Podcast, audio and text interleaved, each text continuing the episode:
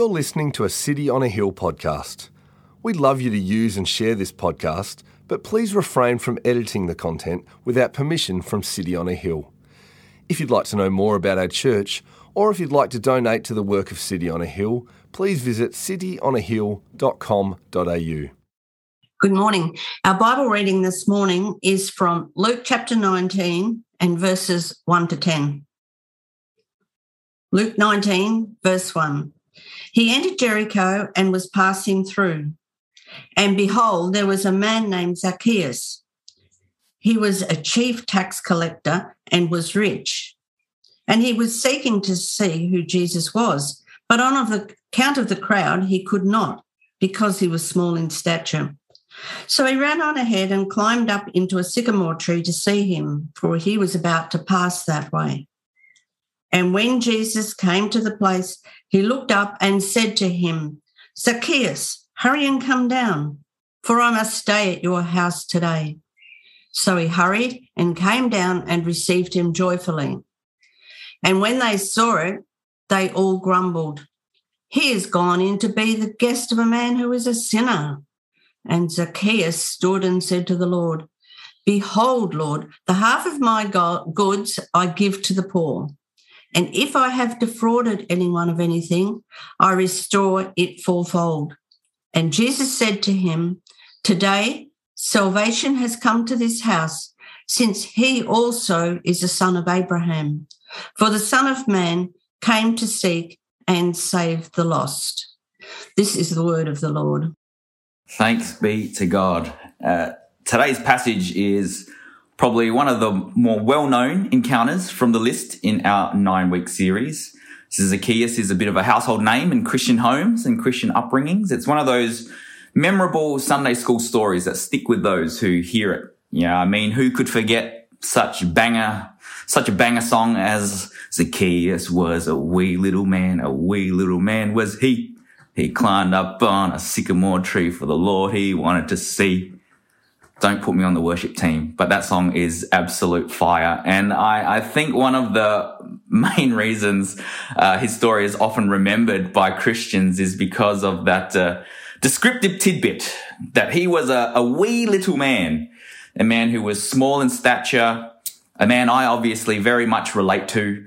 Many of you may not know this, but there was a group chat with a few, uh, a few from the logistics team who would Photoshop ways in which I could be much, I could be made taller to be visible on the stage at Hoyts. Uh, one including Pastor Luke piggybacking me while I preach. Actually, here's the photo that they actually had, if you can see it. So obviously, if you know me, you can't see me on the stage. So this was one of the options from the logistics team. Ha ha ha, look at wee little Coy on a sycamore Luke, right? But really, this encounter, it's it's actually a really great encounter, because while it can be easily remembered for its colourful, unique picture of Zacchaeus, at its core, it's a, it's an amazing story of Jesus and the effect that he had on people. And as we dig into this passage, we see four things. Four things stand out, I think.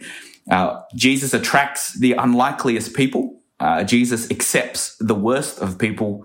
Jesus transforms the lives of people, and Jesus asks the same of his people.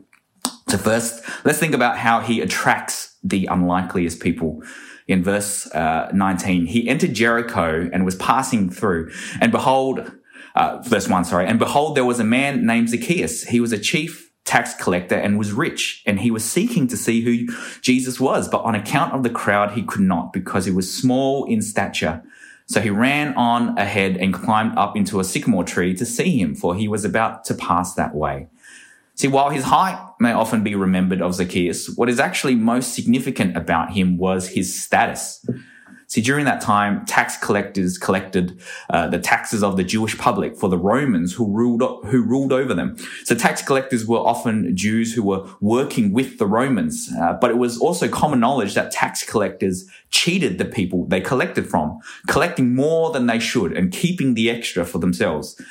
So with Jericho being one of the greatest taxation centers in Palestine, and Zacchaeus being the chief tax collector, you could imagine someone of his status would have been filthy rich. See, as the chief, a title not seen anywhere else in Scripture, Zacchaeus was the head of the taxation department there in this huge city. He would be the one who employs others in the actual collecting of the taxes. Uh, theologian William Barclay described him as a man who had reached the top of his profession. But while extremely rich, socially, Zacchaeus would have been extremely hated. I mean, you can see why. He was collecting money off his own people and giving it to their Roman oppressors. And as the chief of the entire department, there would be no question that he was dodgy, keeping large sums of money for himself. Everyone would have viewed him with great disdain. His reputation was one of a covetous, evil man who extorted people as a living. He's the chief extorter, which is what makes the whole encounter so intriguing, because he was a man loathed for his wrong, wronging of others, a powerful, rich, selfish man in a profession that fed on the vulnerable and lifted the prideful. And yet, when he saw and heard the, the hubbub of this Jesus who was in town, he wanted to get to him. Like, why would such a man want to reach this carpenter from Nazareth? What could possibly draw the chief tax collector to this meek, humble, lowly teacher? So over the past two months, we've read of countless encounters with Jesus, and we've seen a vast array of characters: the forgotten leper, the grieving widow, the sinful woman, the possessed man, the rich ruler. And I think the only thing that they all have in common is that they're all the unlikeliest of people to encounter Jesus. What do we have? Outcasts, low lives, sinners, the most pious, the most hated. Jesus attracted the unlikeliest of people. We often think of Jesus going out to, out to all kinds of folks, which is true. But what's also evident in the Gospels is how Jesus also drew people in. And Zacchaeus was a great example of that. See, imagine a man of his status who would normally be in his office, locked away from the plebs of society. Yet here he was mixed in with this raucous mob, you know, drawn to this Jesus. He would have been purposefully pushed aside by the crowd who didn't want to be, who didn't want him to be there, you know, likely mocking him, blocking him from view because he was short so he couldn't see. Yet Zacchaeus was so intrigued to get a glimpse of Jesus that he would sprint ahead, pull up his robe and climb a sycamore tree, which we have to imagine in those days would have been incredibly embarrassing for any person to do, let alone the chief tax collector. This is the effect Jesus had on people. See, while we don't know what exactly was going through Zacchaeus' mind, his curiosity was enough to draw him to want a, a mere glimpse of Christ. But what he probably didn't expect was a full encounter with this Jesus. And there's something significant in this. Because while most would assess, and fairly so, that Zacchaeus would be the least likely of people to want to see Jesus, I mean, he was filthy rich, in the highest position in his profession. Yet I think there must have been something deeper going inside Zacchaeus. I think even with all the riches and wealthy lifestyle he lived, there must have been a, a sort of emptiness, that it was all unsatisfying. See, normally somebody in his position wouldn't even be seen out there with the locals. So there was something about the fact that he wanted to see who Jesus was, actively seeking to see him. But we also remember that he was a, a despised man, hated by the masses. It was likely Zacchaeus was also miserable. While he had money and materials, he was probably lonely and desolate as everyone treated him with contempt. So it makes sense that he'd have displeasure in his life. See, I remember reading a story about a man named Philip Ng, who once topped the Forbes billionaire list in Singapore as a C E O of a large real estate organization. But now he's more often seen at, at Christian conferences, sharing his testimony. He often shares how wealth couldn't give him the answer he was searching for. He said about his real estate industry, "This real estate isn't even freehold, it's leasehold. And even freehold is not good enough because what we strive for is eternity. Freehold isn't as good as eternity," he says. He said he felt like King Solomon now that he reflects on it. He, he lamented the meaninglessness of it all in Ecclesiastes, like, like we see in Ecclesiastes one. Then one day, after a golfing buddy invited him to a, a church outreach event, he found his meaning in life, and it was in Jesus. Now he goes around sharing with people the gospel. He says, he says this, coming to faith and coming to Jesus Christ doesn't mean that our situations change. See, the market is still the same. The government is still going to impose buyer's stamp duty. The problem of the marketplace is, uh, the problems of the marketplace is not going to go away. But what changes is the peace and joy found deeply in Jesus Christ. That's what I have today through knowing God. See, the amazing thing is that stories like this, like, like these uh, aren't all too uncommon, are they? You know, we've seen it countless times in the gospel, seen in our encounter series, Jesus attracting the unlikeliest of people. And we still see it today. I, I love leading the, the digital alpha course during the pandemic last year and hearing of uh, people's backgrounds and stories and what brought them to alpha in the first place. It was a group of people you could never imagine sitting together in the same room before that. Some came out of curiosity, some because a friend invited them. But there was a fair few who went in deep discussions, revealed something that they all had in common, that they were there because they felt that they were lacking a fulfillment in their life. What is it about Jesus that even the unlikeliest of folks, the lowliest outcast, to the most well-off member, um, the most well-off members of society could draw them to risk shame, embarrassment, and even punishment to draw to him? I think it's because at some point they've felt a lack of fulfillment in their lives. Why could a leper to a widow, to the top billionaire in Singapore, to the chief tax collector, all similarly desire an encounter with the same Jesus? They've all desired some sort of fulfillment, and Jesus offers it to them. See, Jesus said in his ministry, I am the way, the truth, and the life. We think of somebody like Zacchaeus, who had a pretty good lifestyle, yet something about his life was lacking. Perhaps he had heard of Jesus through his employed tax collectors. Maybe word even passed in his circles from the former tax collector Matthew, who is now a disciple of Jesus. Whatever the case, his curiosity, intrigue, and perhaps his hope in Jesus was enough for him to risk ridicule, casting aside his pride and reputation as he climbs a tree to see this Jesus. Verse five, and when Jesus came to the place, he looked up and said to him, Zacchaeus, hurry and come, hurry and come down, for I must stay at your house today. So he hurried and came down and received him joyfully. This says a lot about Jesus, doesn't it? Seeing little old Zacchaeus all the way up in the tree, Jesus' first words to him are his name. Zacchaeus, Jesus cries out, hinting of uh, J- Jesus' divine nature, that he already knew who Zacchaeus was. And what Jesus says next are quite profound. Hurry up and come down, for I must stay at your house today.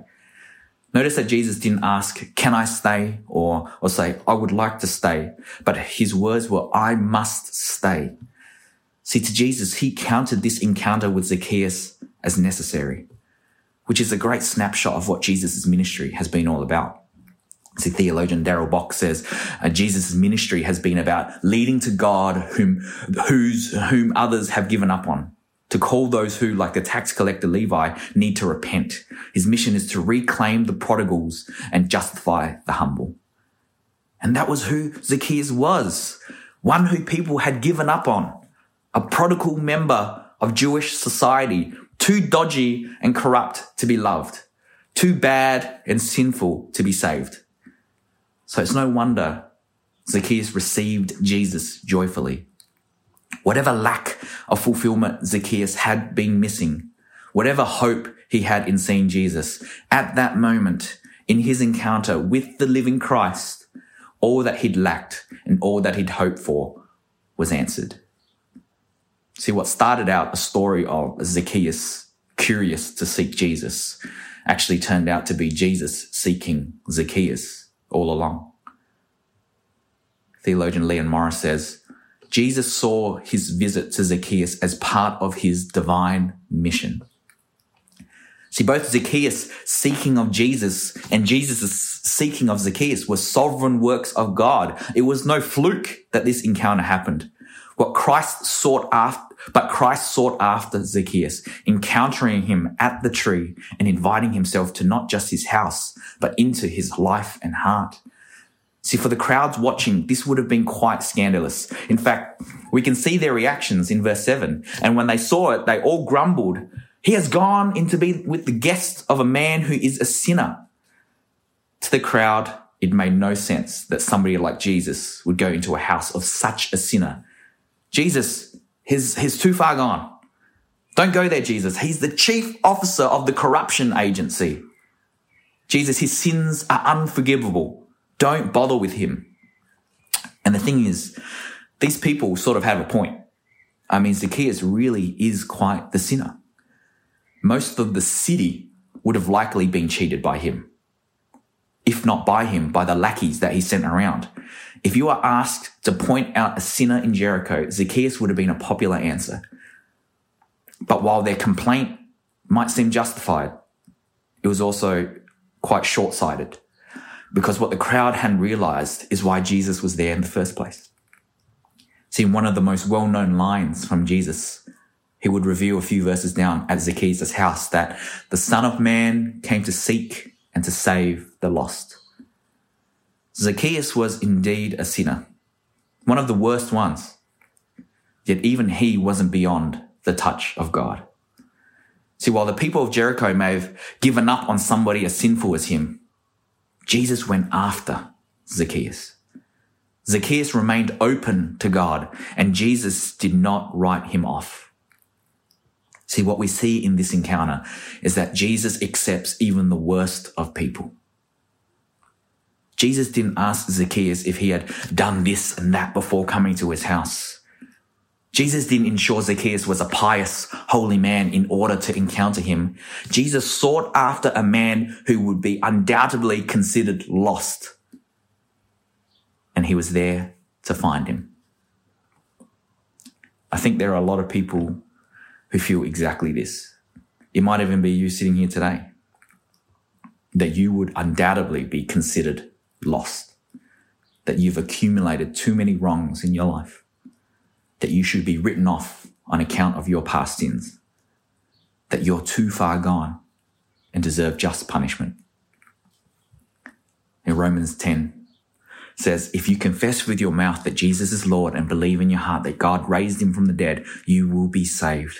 For with the heart one believes and is justified, and with the mouth one confesses and is saved. For the scripture says, everyone who believes in him will not be put to shame. For there is no distinction between Jew and Greek, for the same Lord is Lord of all, bestowing his riches on all who call on him.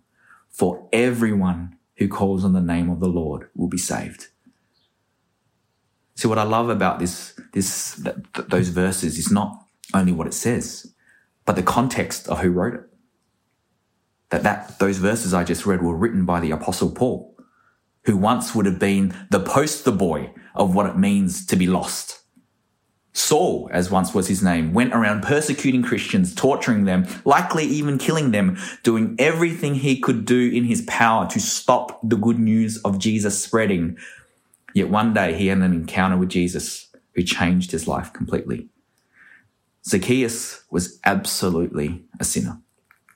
Saul was undeniably lost, and yet Jesus sought after them and saved them.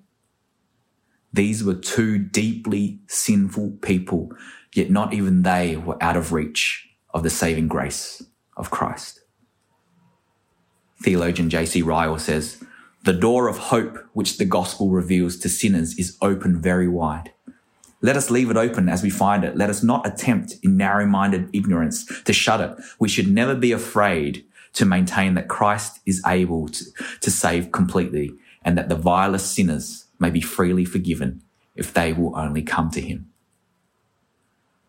So even if you think you belong to the worst of sinners, there is good news. Jesus came for you, and he wants to stay at your house. Now, for a lot of us, we most likely don't think that way of ourselves.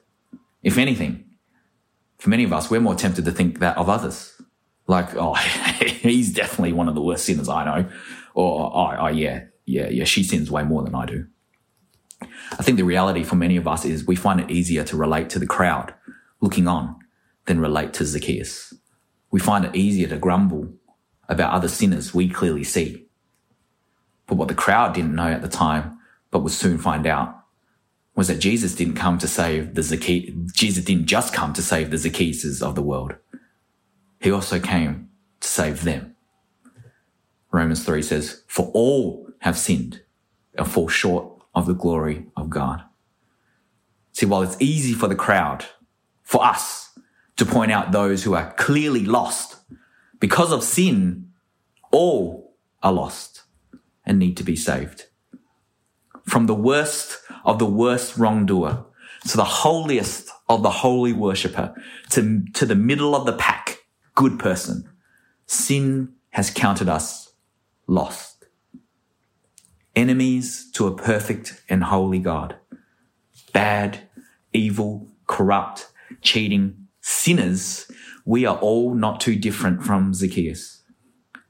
We deserve to be told, Jesus, they're too far gone.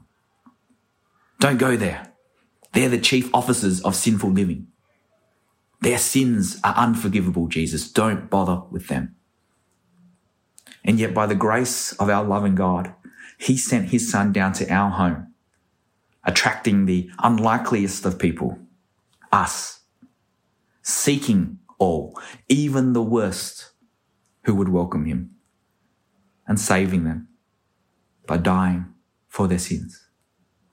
Romans five, but God shows his love for us in that while we were still sinners, Christ died for us. This is the good news of Jesus. In Jesus, God reaches out to accept the sinner who discovers he or she can turn to God. We have a Savior who seeks after us, calls us by our first name because he knows us, and he loves us, forgives, saves us, not by our own doing, but all out of his gracious work.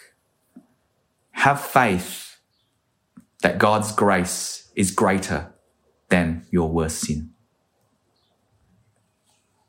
Zacchaeus' life was flipped upside down that day. Merely expecting to get a glimpse of Jesus, instead he would get a full encounter and more. He would get a saviour. J C Ryle says, that very night he went to bed a Christian. See, and even though everybody saw that Jesus accepted even the worst of people, what was remarkable was what happened next. Verse eight, and Zacchaeus stood and said to the Lord, behold, Lord, the half of my goods I give to the poor, and if I have defrauded anyone of anything, I restore it fourfold. If the crowd had any doubts over Zacchaeus' newfound faith in Jesus, his actions would have quickly shut this down. It says that Zacchaeus would give half his wealth to the poor and would restore fourfold anyone he had cheated. See, in those days, it was only uh, it was only a deliberate robbery Or, or a violent act of destruction that would require a fourfold restitution. So technically for Zacchaeus, the just thing to do according to the law at the time would be to pay back double the value to those he cheated. Actually, maybe even less because in the law, because if somebody confessed to doing the wrong thing, they would only need to give back the value of what was stolen plus a fifth. But Zacchaeus offers to do so fourfold. He goes far beyond what was legally necessary. Now, why would he do such a thing? Just last week, Pastor Luke took us through the passage of the rich young ruler in chapter eighteen. And in his encounter with Jesus, the ruler was challenged on whether he could give up all his wealth to the poor and follow Jesus. A challenge which saddened the ruler because he simply couldn't do it. He couldn't put Jesus over his money. But with Zacchaeus, it was different. He was a man who responded by faith in Jesus, and Jesus truly became his Lord. No longer a servant of money, he was now a servant of Christ. William Barclay says, Zacchaeus was determined to do far more deeds than the law demanded. He showed by his deeds that he was a changed man. So what we clearly see here is that Jesus transforms the lives of people. For a man of, of Zacchaeus' status, rich, powerful, prideful, corrupt, to give it all up, paying back who he had wronged, generously giving a ton of his wealth to the needy. He only did so because he had found something better, a greater treasure. He had found fulfillment in the Saviour who sought him and saved him. What we're seeing is the camel going through the eye of the needle, a rich man entering the kingdom of God. Jesus said it to the rich ruler, what is impossible with man is possible with God. Here is the greediest chief tax collector transformed into a generous, faithful Christ follower. Jesus had this effect on people. He changes them, transforms their lives. And what Jesus saw of Zacchaeus, he was pleased, saying to him, today, salvation has come to this house. Jesus commends him for his restitutive actions, not as a requirement for, for Zacchaeus' salvation, but because it indicated that Zacchaeus' heart recognized his wrong and he wanted to fix it. It's not that his generosity was the means of redemption, but it was the evidence of it. Darabont says, if there was any doubt, Zacchaeus meant what he said. His pocketbook spoke volumes. I think what Zacchaeus does here shows a wonderful picture of the gospel and its transformative power in one's life. His life was immediately changed in this encounter with Jesus, who sought him and invited himself into his life. He was made a new man, no longer the man he once was. It's a clear and vivid picture of Second Corinthians five. Therefore, if anyone is in Christ, he is a new creation. The old has passed away. Behold, the new has come. Zacchaeus recognized his sin and knew he was forgiven in Jesus. In knowing that forgiveness, he wanted to make right the wrongs he had done to others so that they too could know of the one who transformed his life top to bottom. See, there's a great encouragement and challenge for us in this. To those who know Christ as their Lord, we are a people who have been transformed by a gracious Saviour. Jesus has made us new. This means we're no longer servants of money, power, reputation, comfort. We are servants of Christ. See, like Zacchaeus, our lives ought to be ones so evident of our redemption that if anyone had any doubt of our proclamation as Christ followers, our faithful actions would speak volumes. J C Ryle says, freely pardoned, raised from death to life, Zacchaeus felt that he could not begin too soon to show whose he was and whom he served. The awesome God has sought us out and saved us. Once slaves to sin, we are now joyously free in Christ. From that day onwards, the people of Jericho knew, while, while Zacchaeus himself was small, his gracious Redeemer is big. See, it's after Zacchaeus' words here that Jesus says that he is here to seek and save the lost. And I think these words are quite memorable because they sum up Christ's gospel mission. It's a, it's a declaration to the world of what God has always intended to do through his own son. But what I love about the verse is that there's also a missional call to Christians. Because while Jesus said this during his earthly ministry, before ascending to heaven, Jesus called his disciples to go and make disciples of all nations, baptizing them in the name of the Father and of the Son and of the Holy Spirit, teaching them to observe all that I have commanded you. See, as Christians, we are called to continue on Christ's mission of seeking and saving the lost by pointing them to him. See, while Jesus attracted the unlikeliest of people, while he accepted the worst of people, I think Jesus asks the same of his people, that as Christians, we too attract the unlikeliest people to the good news of Christ, that we too accept the worst of peoples and, and expect them to walk through our doors, I'll always remember the story from my Bible college lecturer who, when he was a pastor, told me of a time when a man he had never seen before came up to him after service, and the man just said to him, "Thank you." And my lecturer said, "Oh, did you enjoy the sermon?" And the man said, "Oh, no, sorry. I'm thanking you because as soon as I saw the ashtray out the front of the entrance, I knew that this was a place I wanted to be." It turns out that this man had never been to a church before, but he knew he was welcomed with something as small as seeing a cigarette ashtray out the front. See, what this passage has taught me is that nobody is ever so far out of reach from the saving grace of Christ. Even the most wicked of sinners aren't safe from our Saviour's seeking. No matter who it is in our lives, there is always hope. It might take some awkward, uncomfortable conversations.